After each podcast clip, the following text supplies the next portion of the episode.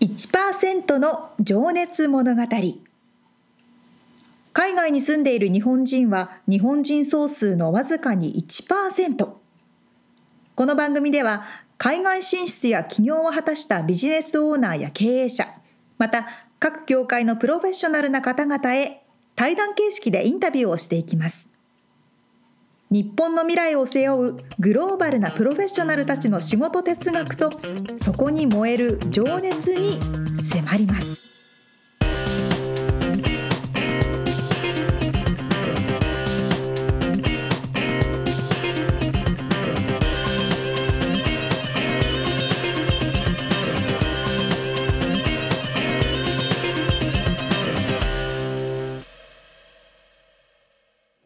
こんにちはこんにちは。 1%の情熱物語第68回を迎えました皆さん元気ですか？元気です元気ですか？ サブちゃん元気ですね。 はい。今ねフルーツが美味しい時期ですねねえアメリカフルーツ安いんですよ値段はあまり知らないけどうまい。うまいねフルーツあでもね思ったんですけど、うんこの前その家族が来た時にねスーパーマーケットを見せてあげようと思っておおなんか普通のラル楽しいよね。そうそうそう、んんん連れてったんですよ、うん。そしたら日本っていちご高いじゃないですかすごい高いんですうよ、んうん。でどれぐらいだろうなんいわゆる中ぐらいのサイズがうーん12個ぐらい入ってうん。なんか300円とか400円ぐらいするんですけど十二個で。うん。ダースぐらいで高いな。アメリカはねすごい今ちょうどいちごの季節で安かったんですよ、うん。おいわゆる巨大なサイズ、うんちょっと形がおかしくなったぐらいの巨大なサイズ、大体何でもでかいんだけど。そうそうそうに20個30個入って、なんか2ドル50とかうん。うんそんなんだったんですよ安い。ただね母親的に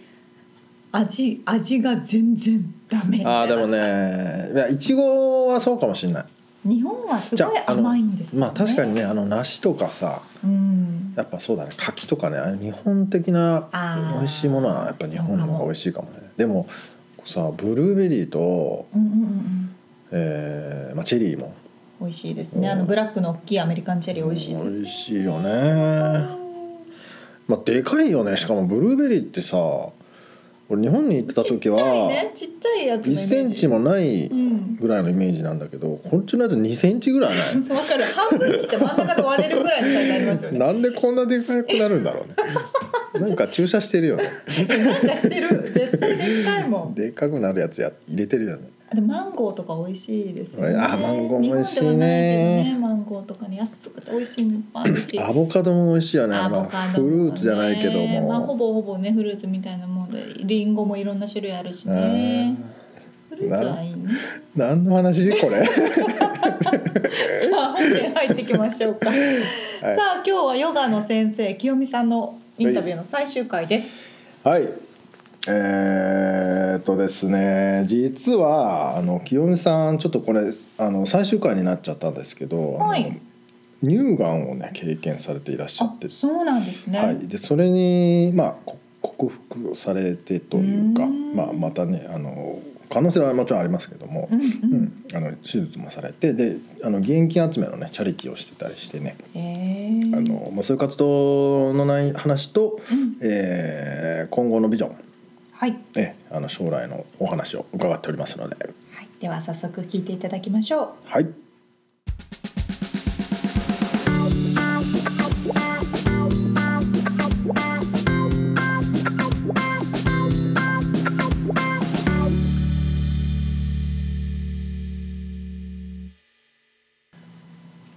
でえーっとファンドレイジング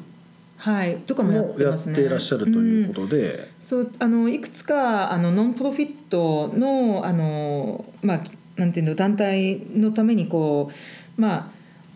なんて言うんでしょう現現金っていうんですか日本語だとああまあ寄付寄付金、うんそう集めたりするためにヨガのあのイベントとかを企画して、はい、そう去年も一つあの、まあ、二つあ今やってて一つがそのヨガギブスバックっていうあの、まあ、インドの女性の方とか子どもの方に対するあの、まあ、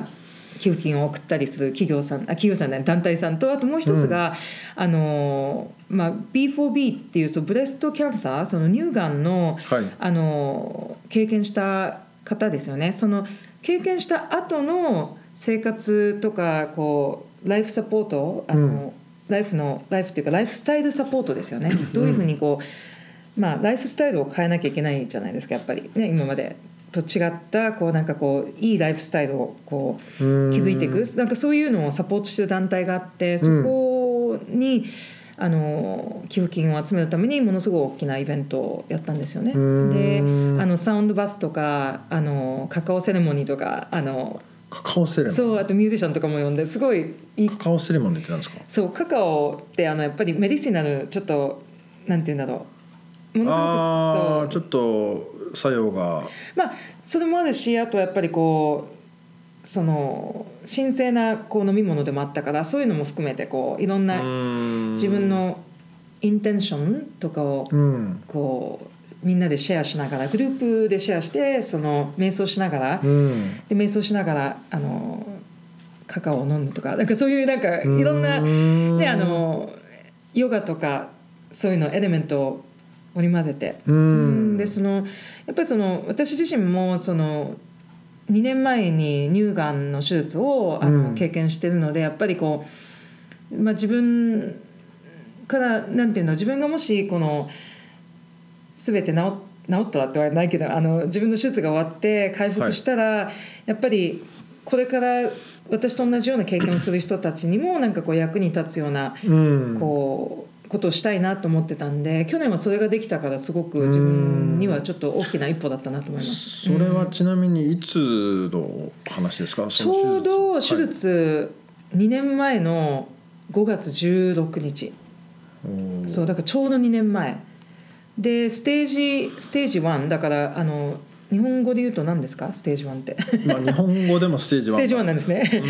そうステージ1ですごくちっちゃくてあとあのすごく遅く進行するタイプのがんだったんで、うんうん、あのおかげさまで手術のみであとはあの済んだんですけれどもねでもそれを宣告宣告じゃないけどそう診断された時のそうなんですよで私もほらヘルスコーチもやってたから結構食事も気使っててライフスタイルもねヨガやっうてん外も出てうん運動もしてね健康的なね健康的、うんでもだからだからまさかねしこりがすっごいちっちゃいしこりがであの自分で触って見つけてまさかねって思いながらでも心のどっかでいやこれは絶対あのお医者でお医者さんに見てもらった方がいいってうんいうことでもうそ速攻次の日にあのアポアポイントメント取っていったんでその時もお医者さんも「え大丈夫でしょ」って言ってでもとりあえず、ね、年も年だから、あのあのモモグラフィーやろうって言って、うんそこから行ったらちょっとこの影怪しいねってことであの超音波やってそれでもまた怪しいってことになって、うんあのバイオプシーそれでも信じてなかったそれでもまさかねって思ってて、だから実際に聞いた時は本当にショックであの病院出れなかった。 あの立ち上がれなかったそういやもう泣き出して泣きなあの本当止まらなくてその日も教えなきゃいけなかったからもう速攻友達にもういろんな友達に電話して「誰誰か私の会に教えて無理無理無理 です」って言ってだからもうそこからもう本当にで私今こっちで一人暮らしだったからもううん大親友に電話したらもうすぐにうちに来なさいって言って彼女の家あのすごい大きい家だからそこにもう行って泊まらせてもらって。うんでも本当にどうしていいか分かんないもうしかもね感情が面白くってその時も自分の感情見てたんだけどなんか、ショックから怒りに変わって悲しみに変わってってこういろんなねフェーズがあって面白いなと思ってでも辛い中でもなんかすうごんいすごいなこの感情の触れって。うんでもそう3日間でも本当に2日半かなもう本当に泣き続けて一睡もできなくってうん夜も寝れなくてで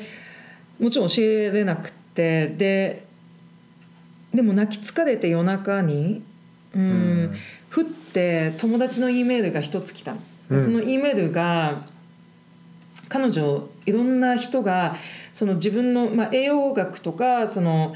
サプリメント、はいあとは私あのオゾンセラピーっていうのやったんだけどそのオゾンを血液に入れたりとかなんかいろんな方法で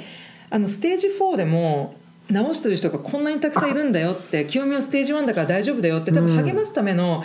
メールでものすごいたくさんのそういうこう自分でこうお医者さんがもう諦めて自分で直した人たちのビデオインタビューうんの本当のビインタビューのビデオうんをたくさん集めて送ってくれたうーん動画ってことです動画で YouTube にあー YouTube だって YouTube に、うん あるやつをたくさん送ってくれかて。でそれを実は寝ないでもう一晩中もう見て、うんそこからもうピーンって変わって何何が変わったかっていうともう怒っちゃったことはしょうがないじゃんってうんでも自分でできることってあるんだよねって思えたのがうんすごい強かっただから私はあの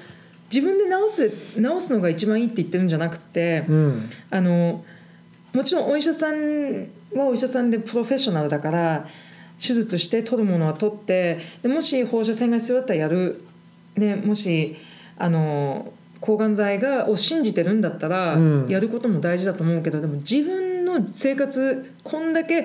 健康だと思っててもいや、うんたくさん抜け道あったなと思ってうん実際うん砂糖もまだ取ってたしやっぱり乳製品とかあと睡眠とかあとやっぱり精神的な部分とかエネルギーの部分でもやっぱり過去にあったトラウマとかずっと抱えてる部分もたくさんあったからそういうなんか自分を見つめ直すうんいい機会になったなんかそのたくさんのビデオを見た時にみんながみんな言ってたのはいやがんになって良かったとは言わないけどがんはギフトだったなって多くの人が言ってて特うんにステージ4まで行った人たち、うんもちろん多分生き返ったから言えること生き返ったというかあのね克服したからね克服言えることだけど、がんはギフトだなで私も今本当に思ってがんはギフトだったなってなんか自分すごく忙しく走り回ってねあのここまで来てうん2年前にふってそれで。がんをきがんだって言われた時にやっぱりこう自分をものすごく深く見つめ直すきっかけになった、うんあ実は、ね、自己愛とか自分がずっと教えてることを自分で本当にできてたのかなって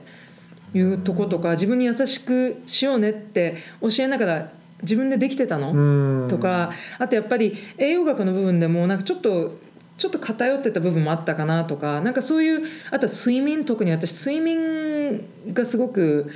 少なくてでも全然あの行動できちゃうからあいいんだ私睡眠少なくていいのかなってでそういう人もいるかもしれないけどやっぱ睡眠ってすごく大事だなとか、うん休むことも大事、うんちょっと怠けることも大事、うんなんかもっとあとは人生を見る目も変わったし。うん逆に言ったら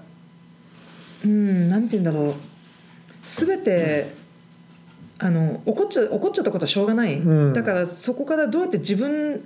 に責任を持ってお医者さんだけとか外側の人だけにこう外のオーソリティにあうんの頼るんじゃなくてうん自分に何ができるんだろうって思えたことが一番こうきっかけになったかな。なるほど何が理由でなったかなんてね実際100%分かるわけわかん全な部いですねのコンビネーションだけど、うん自分にできる精一杯のことをやって、うんなんかもっと健康にうんうん本当の意味での健康あのなんていうんだろうホリスティックの健康ってあこういうことなんだなってうん人に教えながら自分に経験して 初めて腑に落ちたというかぶっちゃけ中に入ったっていう感じですかねうんそうそうだから。うんまあ、これからそういうねやっぱりどんどん増えてるしたくさんい経や験する人も本当にね、うん僕の周りもねちょっとふ、まあ、年っていうのもあるかもしれないけど、うん増えてきてるし結構な確率で、ね、そう5人に1人とかですよね確かそうだからどういう治療法を取るかっていうのもやっぱりあのやっぱりほ放射能も抗がん剤もホルモン剤もあるけど、うん私は全部それもやらなくってでもそれは自分のチョイスうんでそれ以外にやっぱりいろんな本当たくさん今でもたくさんサプリメントも取ってるし針もやってるし、うんあのなんて言うんだろうオゾンセラピーとかあのあとビタミン C のものすごい高度のビタミン C を血管から入れたりとかなんかそういうのもいろいろやってて。へえでもそのそれがいいかっていうとそれは自分が信じてうん選んだことだったらうん聞くと思う、だからうん抗がん剤を信じてるんだったらそれも聞くかもしれないし、うん放射能やってじゃあほ抗がん剤やらないけど放射能やって自分でお医者さんだけに任せるんじゃなくて自分でもたくさんたくさん私本も読んだし、うんあのサバイバーの人に本当たくさんいろんな人に電話してお話も聞かせてもらって本もたくさん買って、うん自分なりにウェブリサーチもしたしだからなんていうの人だけに任せないで自分の人生自分の健康を自分の手に持ってこなるほどう責任持って生きることって大事だなって。うんうん、ありがとうございます。思いましでたも本当にねこれを聞いてる方でねあの勇気づけられる方がたくさんいるんじゃないかなと思いますので、うんたくさんの人に届けばいいなとはい思います。思いますはい。はい次の質問なんですけど、ええ清美さんのね目標今の直近の目標や挑戦したいこと、うんそうで今直近だと、うん、そうそうヨガワークスさんでずっとこう夢見てたヨガワークスさんで、ね、トレーナーになるっていう夢がちょうどあの、まあ、トレーナーの資格を取ったんですよね。はいうん、でそのトレーニングを担当させてもらえることにたあトレーニングやってもいいよって言われた時に何がやりたいかなと思って、うん、で今ねそのヨガワークスのトレーニングって日本でも行ってるんだけどアメリカではバイリンガルのトレーニングってまだ1回もバイリンガルって日本語のトレーニングが一切ないティーチャートレーニングの話ティーチャートレーニングですね、うんうんだからそれをじゃあこっちで立ち上げよう、うんうん、と思って日本人の方たくさんいらっしゃるし、うんあともう一つやりたかったのがその日本語だけじゃなくて私は今英語だけで教えてるはいじゃあ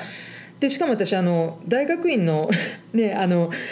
あの専攻が英語教授法だったから、うんそうそうそうですねなんかそれも含めてあそれもなんあか確かになそりゃそうだでもそれは考えてたわけじゃなくて、うんでもあ私はちょうど3年間そうトレーナーとしてその英語のトレーニングをアシストしてきたで私は今日本語のトレーニングを自分がリードするチャンスがあるじゃあ普通の日本語のやつやるんじゃなくて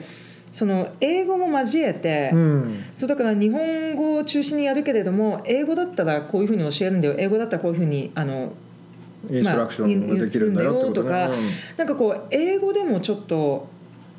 あの教えたりとかクラスを取れるようにななれるような、まあ、きっかけになるようなトレーニングを作りたいなと思って。うん、っていうそのれがは面白そうそうこちらにいらっしゃる日本人の方でもこう日系社会にこうどっぷり使ってしまうとやっぱり特にロサンゼルスだと日本語だけでうもん全然生きて生いけ活ちでゃいきますもちゃんね、う。うん、で日本語だけでも仕事できるしそしたうらん英語も磨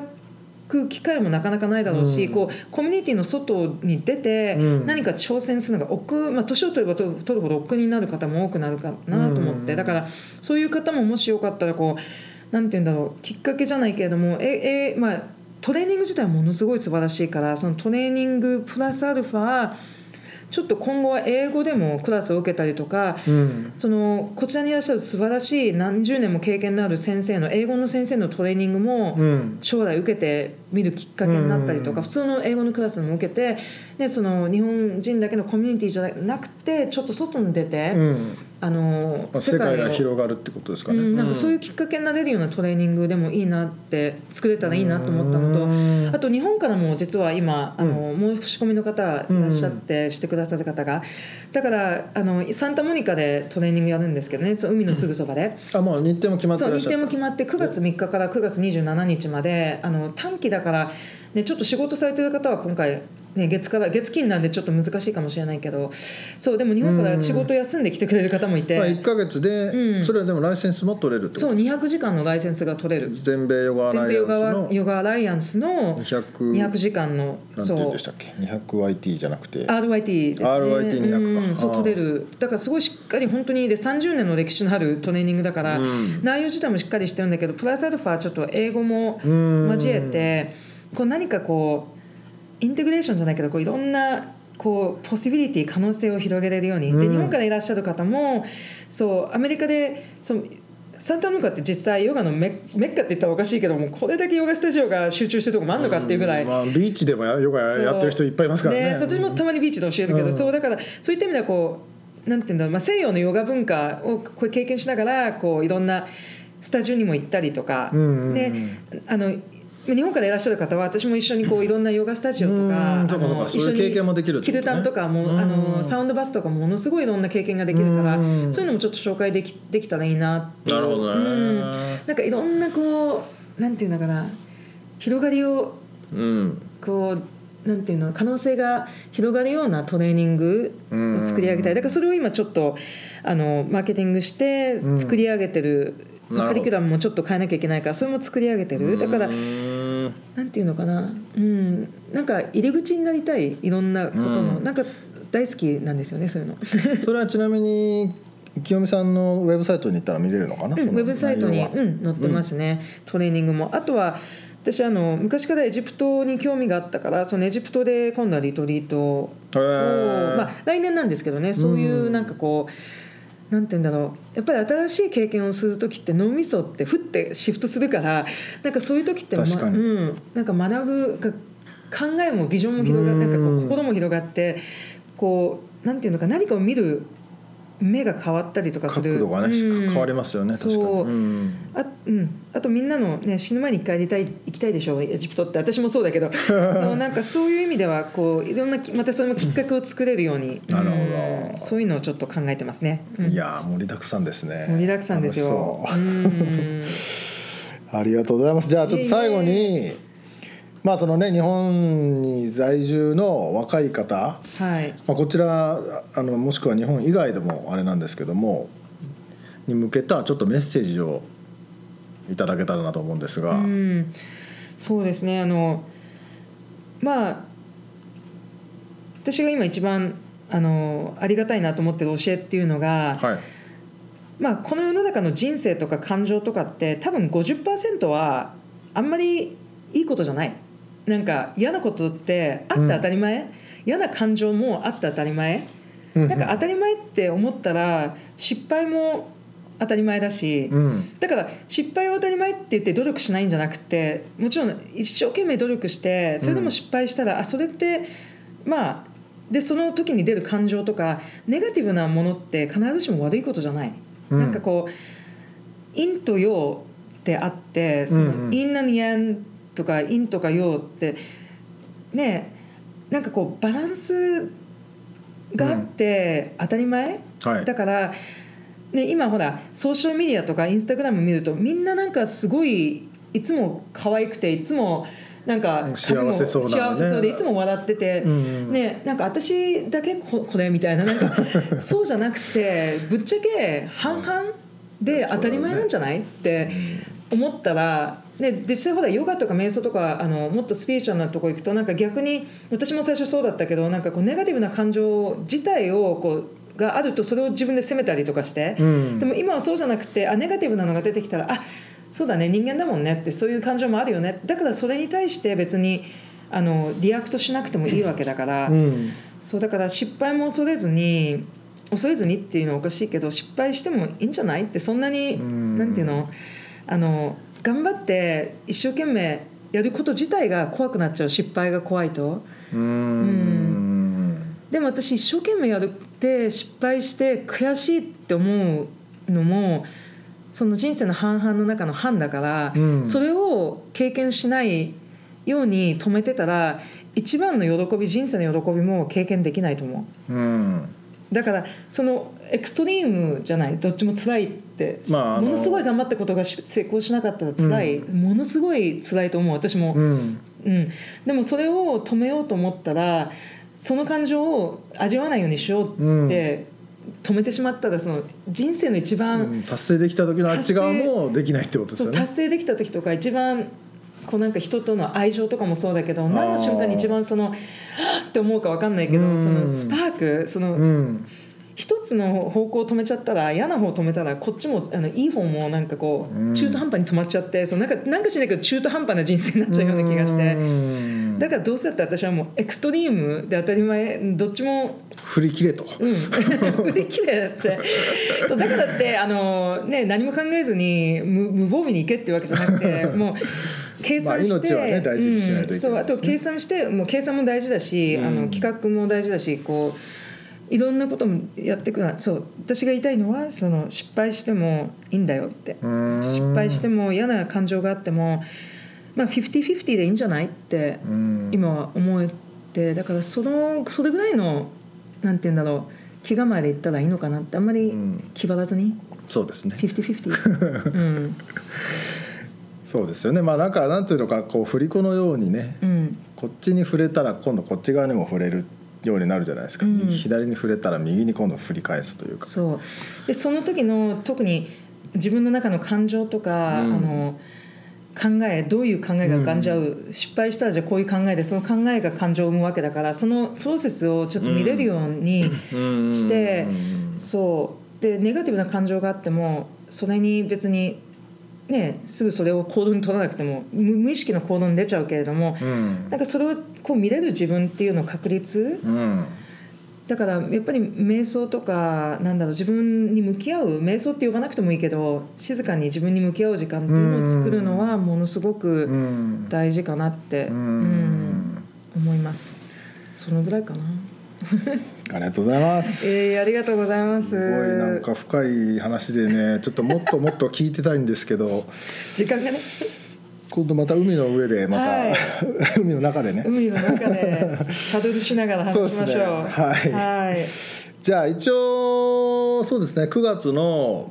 ティーチャートレーニングサンタモニカであるやつはウェブサイト見てもらえれば、そうで興すね味ある方はね、はいあの日本からもウェルカムだそうなのでそうです。日本の方も申し込みいただいてて、はい今こっちでのハウジングとかもあのいろいろお手伝いできるあのーで準備してますので、はい。ぜひぜひコンタクトしてみてください。はいありがとうございます僕はそのエジプトの方にちょっと興味があそるうんでですすけどよね。そうです。ぜひお知らせします。じゃあ今日は、えー全米ヨガアライアンス認定講師のはい。高橋清美さんにおはい話を伺いました、清美さんありがとうございましありたがとうございます。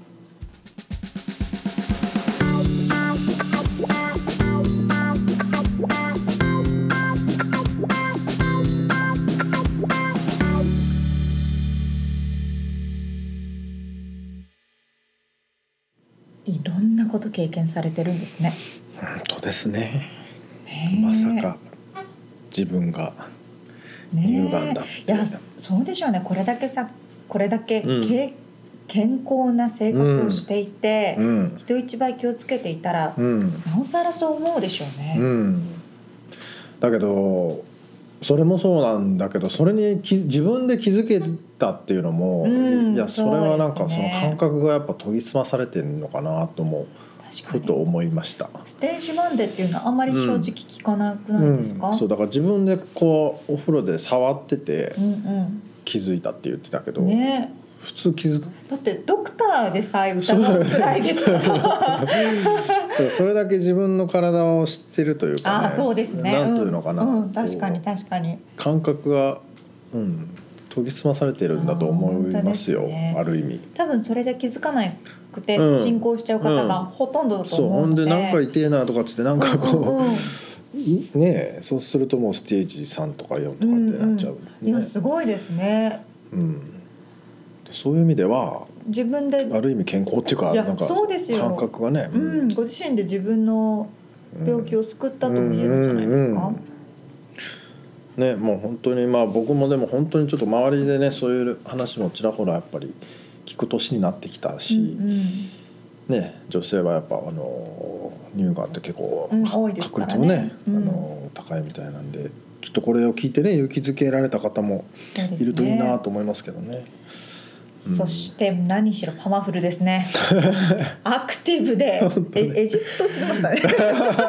あれエジプトあれ。あれだよね本当すごいんですけどもうあれやってこれやってなん、ま、えエジプトってなでる今よグーグルでも教えてるんですよね。で朝毎日プライベートレッスンしてるんですよね。そうそうそう すごい本当んにですけそどんな時間だろうねサーフィンもやってるしね。でもこのお仕事って教える教えてるき時間自体が自分も健康にしてるわけですよね。まあそうですねそうだからさっきすのごいですよね。話じゃないけど先生だからね、うんうんまあ自分もやりつつ自分もだから教えることでやっぱり知識ってうん固ま,、こう固まるというかなんつうの積み重なっていく、そうですうね。ん、本当に進化していってますよねねスーパーサイヤ人みたい にななりそうだけそろそろ飛べるんじゃない。 ど、でもねまあ自分の内面を見つめてそのマイナスなことがあることもはい良しとするというか、はいもう認めるはいこれ結は、構ね難しいですよそれうん、難しいね分かってても、そうんう見たくないものは見たくないですから うね、んまあたまに気づくけどね嫌な自分とかにもねわかりますあそういう自分もいるんだなって認めてあげるってことですねね、それも大事なんですね。そういうことか。うんでもなんかやっぱヨギーにうんうん。ならではというかねこうバランスが取れていて、本当です、ね。健康的でうん。なんというか体だけじゃなくてう心もん、見つめて、うん、体を見つめて健康になって、うん心も見つめて健康になって、うちょっとヨガやってみるかなっついにてな なりますねやるんです か？やらないんで すかミツさん絶対やらない でしょ。そのうち10年後くらいに。いや本当にね興味あるのよ、う。うんんじゃあやってくださ い。うんね、ちょっとクラスでも受けに行ってみようかなだってエジプト行きたいって言ってましたよそうねね。そうね奥様のクラス受けてみますわその前に、はい、そうしてください。えでも本当に面白いお話ありがとうございました。ありがとうございます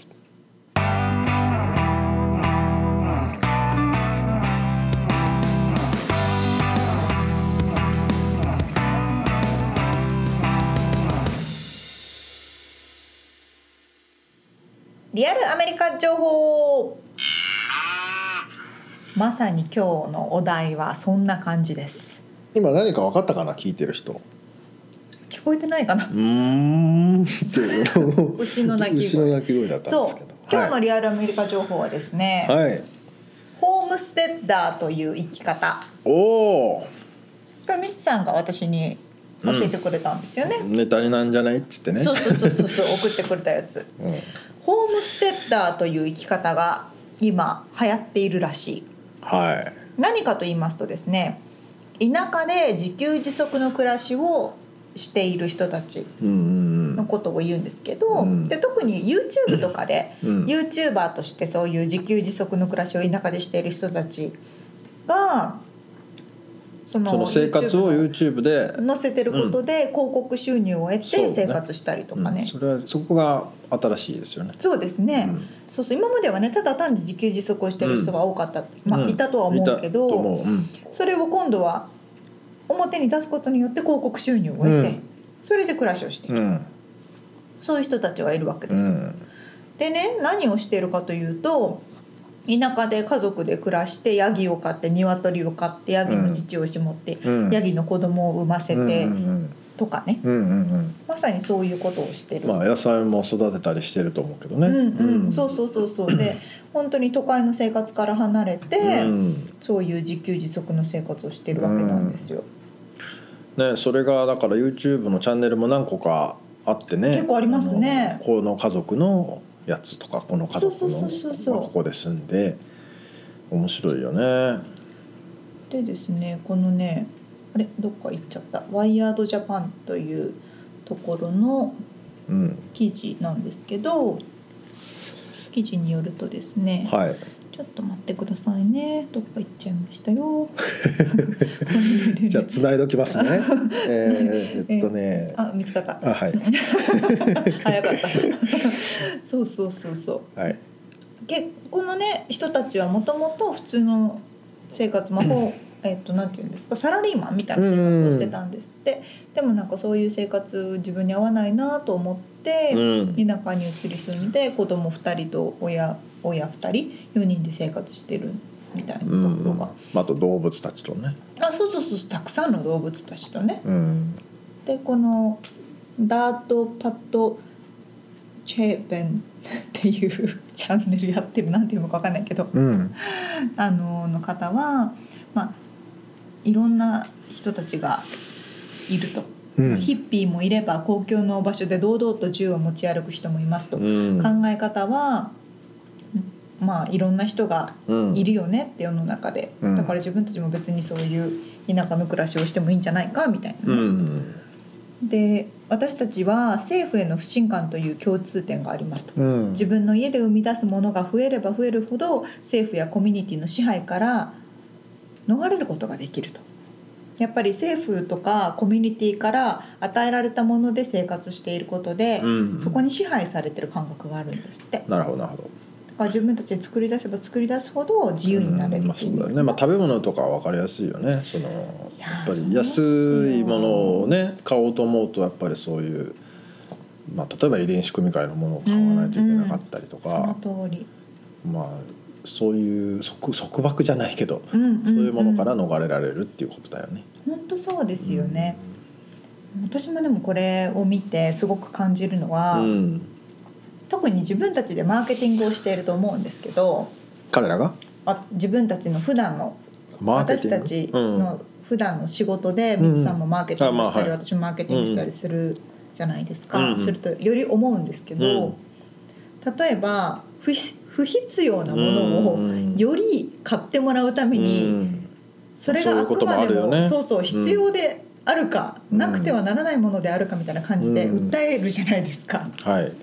だから例えば化粧品もこの化粧品3つ使わないと肌に良くないですよみうたいな。んこれ塗ってその後にこれ塗そうっそうそうてそうその後にこれを塗るとそう効果が出るんでそすうみそうそたうでいさなね。らにこれを塗るとみたいなでその一番初めにこれを塗るとみたいになってくるから そういうあそうなっのちゃう店頭なんとか販売みたいになってるけ どいや分からなくもないし私たちはそういう世界にいるんですけど、まあね俺もずっと広告業界だしそのうんうんマーケティングもね今支援もしてますからうんうんうん少なからずありますよね。そうそうそうそう、なのですごいシンプルな暮らしですよね、この方たちはねそうだねまあそれ今ふと思い出したけどその前に沙織ちゃんがあのリアルアメリカで取り上げたオピオイドのうんうん問題、はいオピオイドクライシスあれだってその社会の枠組みの中で、この薬を取らなきゃいけないとかっつってあの問題になっちゃうわけだもんねでもそういうのからも逃れられるというか、まあ、自由になれるというかね選択の自由もあるし、うんそれ本当でも難しいところですよ、ね、難しいけどねうん、特にそのオピオイドの時はあの処方箋として出された薬で、うんみんなが中毒になっちゃって、うんそれから薬の中毒になっちゃって、うんで路上で薬を買い始めてっていう流れじゃないですか。そう落ちていくっていうねそうそうそうまあでもそれもだから社会問題なんだけどその社会からなるべく離れて外れる 離れて暮らすってことだよね。そうですねう。ん、それはそれで大変な部分もあるあると思うけどうんうんね。うんうんそうなんですよでそうそうそう昔ながらのねあの田舎暮らしのうんノウハウというものを使って、うんうんうんあのみんな自給自足をしてるんですって。はい、野菜を育ててまあヤギを産んだ赤ちゃんがね出てくるこう映像とかもねあったけどね。ありましたねうん見ました見ました。うんで実際にこう動物をさばいたりするのって見ないじゃないですか、うんうんうんでも私たちが食べてる動物ってみんな殺されてさばかれてるわけですから、そうですね。そうそういうのが子どもたちが見る機会があるっていうのもうん教育面ではいいかもしれないですそようね。だね、まあ、実際ねチキンまあ鶏が卵を産みうんその鶏も食べているわけですからねそうそう僕そうたちはねそうなんです よ。まあ実際でもむ田舎昔の日本の田舎の方はうんうん。あったような話も聞くけどねそのイノシシをもうそこで捕まえてさばくとか、まあ魚はそうじゃん日まあ本人は魚そ特うですにね食べますよね。そのままあるものを。さば。くねうんうん。血を見るわけじゃんそのううそれはもう台所で見てたじゃう。ん。うん。こっちのアメリカンは多分あんまりないよねさ魚をさばくってことはないしさそうですあのね。ひひひれの状態で売ってるわけじゃんねそうですね。ああ確かに確かに。うんなんかこうものがある世の中だからこそ、うんあえてこういうないもので、うんないものを見たいとうか、ん経験を買いたいみたいな思考に変わってきてるのかもしれないですね。そうですねうん、うん多う分んそれはマーケティングとかビジネス面からも言えることでそうだね特にマーケティングでやってるとエキスポとかでもそそうだと思うんですけど、うんこう体験を求められるじゃないですか、うんうん物を売るよりそうですねうんなんか全体的に特にアメリカはそういう傾向に変わりつつあるのかな。まあそのリアリティ TV とかもねうあん、のそういう系だよねサバイバル系とか多いですよね。うそうんうんそうなのであのこのはい実際にホームステッダーという生き方をしている方々の YouTube のうんあのリンクもブログの方そうでにす載ねせておくのでうんぜひぜひ見てみてください。まあ結構ね日本でもあの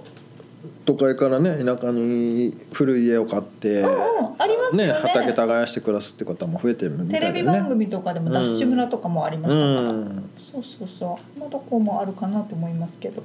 ぜひぜひ見てみてくださいはい以上リアルアメリカ情報でしたはい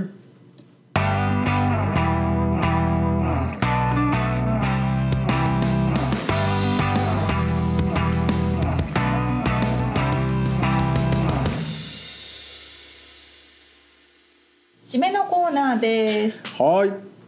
そういえばこの質問のコーナーでお酒の話してなかったですねうんみちさん好きなお酒は最近はねウイスキー大人になってるじゃないですかなんかビールも大好きなんか焼酎も大好き渋い感じじゃないですかまあでもやっぱそうねハイボールですかねってえいうか、ー、まあなんつ昔かうのらですかいやここ数年っつってもまあ45年とかじゃないかなへえー、なんかウイスキーって言うと急になんかおっさん 大人な感じがするやっぱねもうあのこコクがあるというか 深い深い深い味がなんかもう最もうあれ今近すごいいろいろな意味でおっさんねおっさんに じゃあ今あの奥さん嫁さんが日本に帰ってて、うんうんもうすぐ来週かな帰ってくるんだけどさ、うんうんウイスキーを何個か頼んでてさ、えー、日本のウイスキーがいい楽しみじゃあ結構やっ飲むぱんで日すか本のウイスキーが美味しいですよまあ多分今ね日本のウイスキーの価値がすごい上がってると思うそうなんあだの知名度というかあのブランあの認知されてへる、ーえ結構飲むんですねじゃあ、まあまあ毎毎晩飲んでます晩あねそうなんだ結構じゃあ飲みますねそしたらねまあまあはい まあなまああのたしなむ程度ですよあー2杯12杯3杯ですよ結 構一杯じゃないんだいやまあまあそんな沙織ちゃんはおす好きな酒は私はお酒はほとんど飲めないんですけどおうビール半分ぐらいで酔っ払っちゃうのでもう飲め経な済的に いそう飲めないから飲まないんですけうど、んうんでも飲むとしたらミッチェラーダ何それあのねもう周りがメキシコ人ばっかりだから、みんなミッチェラーダばっかりなん何ですよが入っているんですかちなみにミッチェラーダというのはうんビールなんですけど、おうほうビールに唐辛子とおうなんトマかトジュースが入ってそまっすちだろうなと 思ったけどなんか最初になんかミッチェラーダミッチェラーダなんだこれはと言われたらなんかミッチェラーダ用のカップとかが売ってて、うんそのカップの中には唐辛子唐辛子というんですかねあの七味みたいなやつと、はいはいあと梅干しも入ってるんですよ梅干しのすんごい干からびた系の梅干しうーんが入っててその塩味とそのチリの味ででこのカップの周り口の部分にもチリがつけられてうるーんはいはいあ見たことあるわで内側になんかこ赤いのう、ねチリのドロドロしたサルサみたいなのをダーってうんへばりつくようにつけうんうんうんてそこにトマトジュースを3分の1ぐらい入れてそこにビールを注ぐあーうまいのそれうまいのあそう今度でも飲んでみよ特にね暑い夏場にはういいいんですよ多分そういう土地柄暑いところから生まれたやつだからそういうのが合うのかうな、んビールはやっぱコロナとかを入れるのかな、まさにコロ ナをであのライムをライムをそう絞でっすねてねま飲あむと美味しいですよいやメキシコ行きたくなってくるねさっきはエジプト行きたいどこでもいいんじゃんさあさあということで、はい今日お伝えしたインタビューの内容またはリアルアメリカ情報の詳細はブログの方に掲載しておりますはい podcast.086.com podcast.086.com または1%の情熱物語で検索してみてくださいはい皆さんのコメント、えーレビュー温かいコメントのみお待ちしておりますちゃんと悪いことも受け止めなきゃいけない って受け止めません先生が言ってたじゃなそいうでですすかねでそうですね悪い自分もいるとも優しいコメントだけお待ちしてまそうです ねすとお願いしますいうことで、はいまた来週お会いしましょうまた次回は新しい人ですねはいそうですそうですはいじゃあねー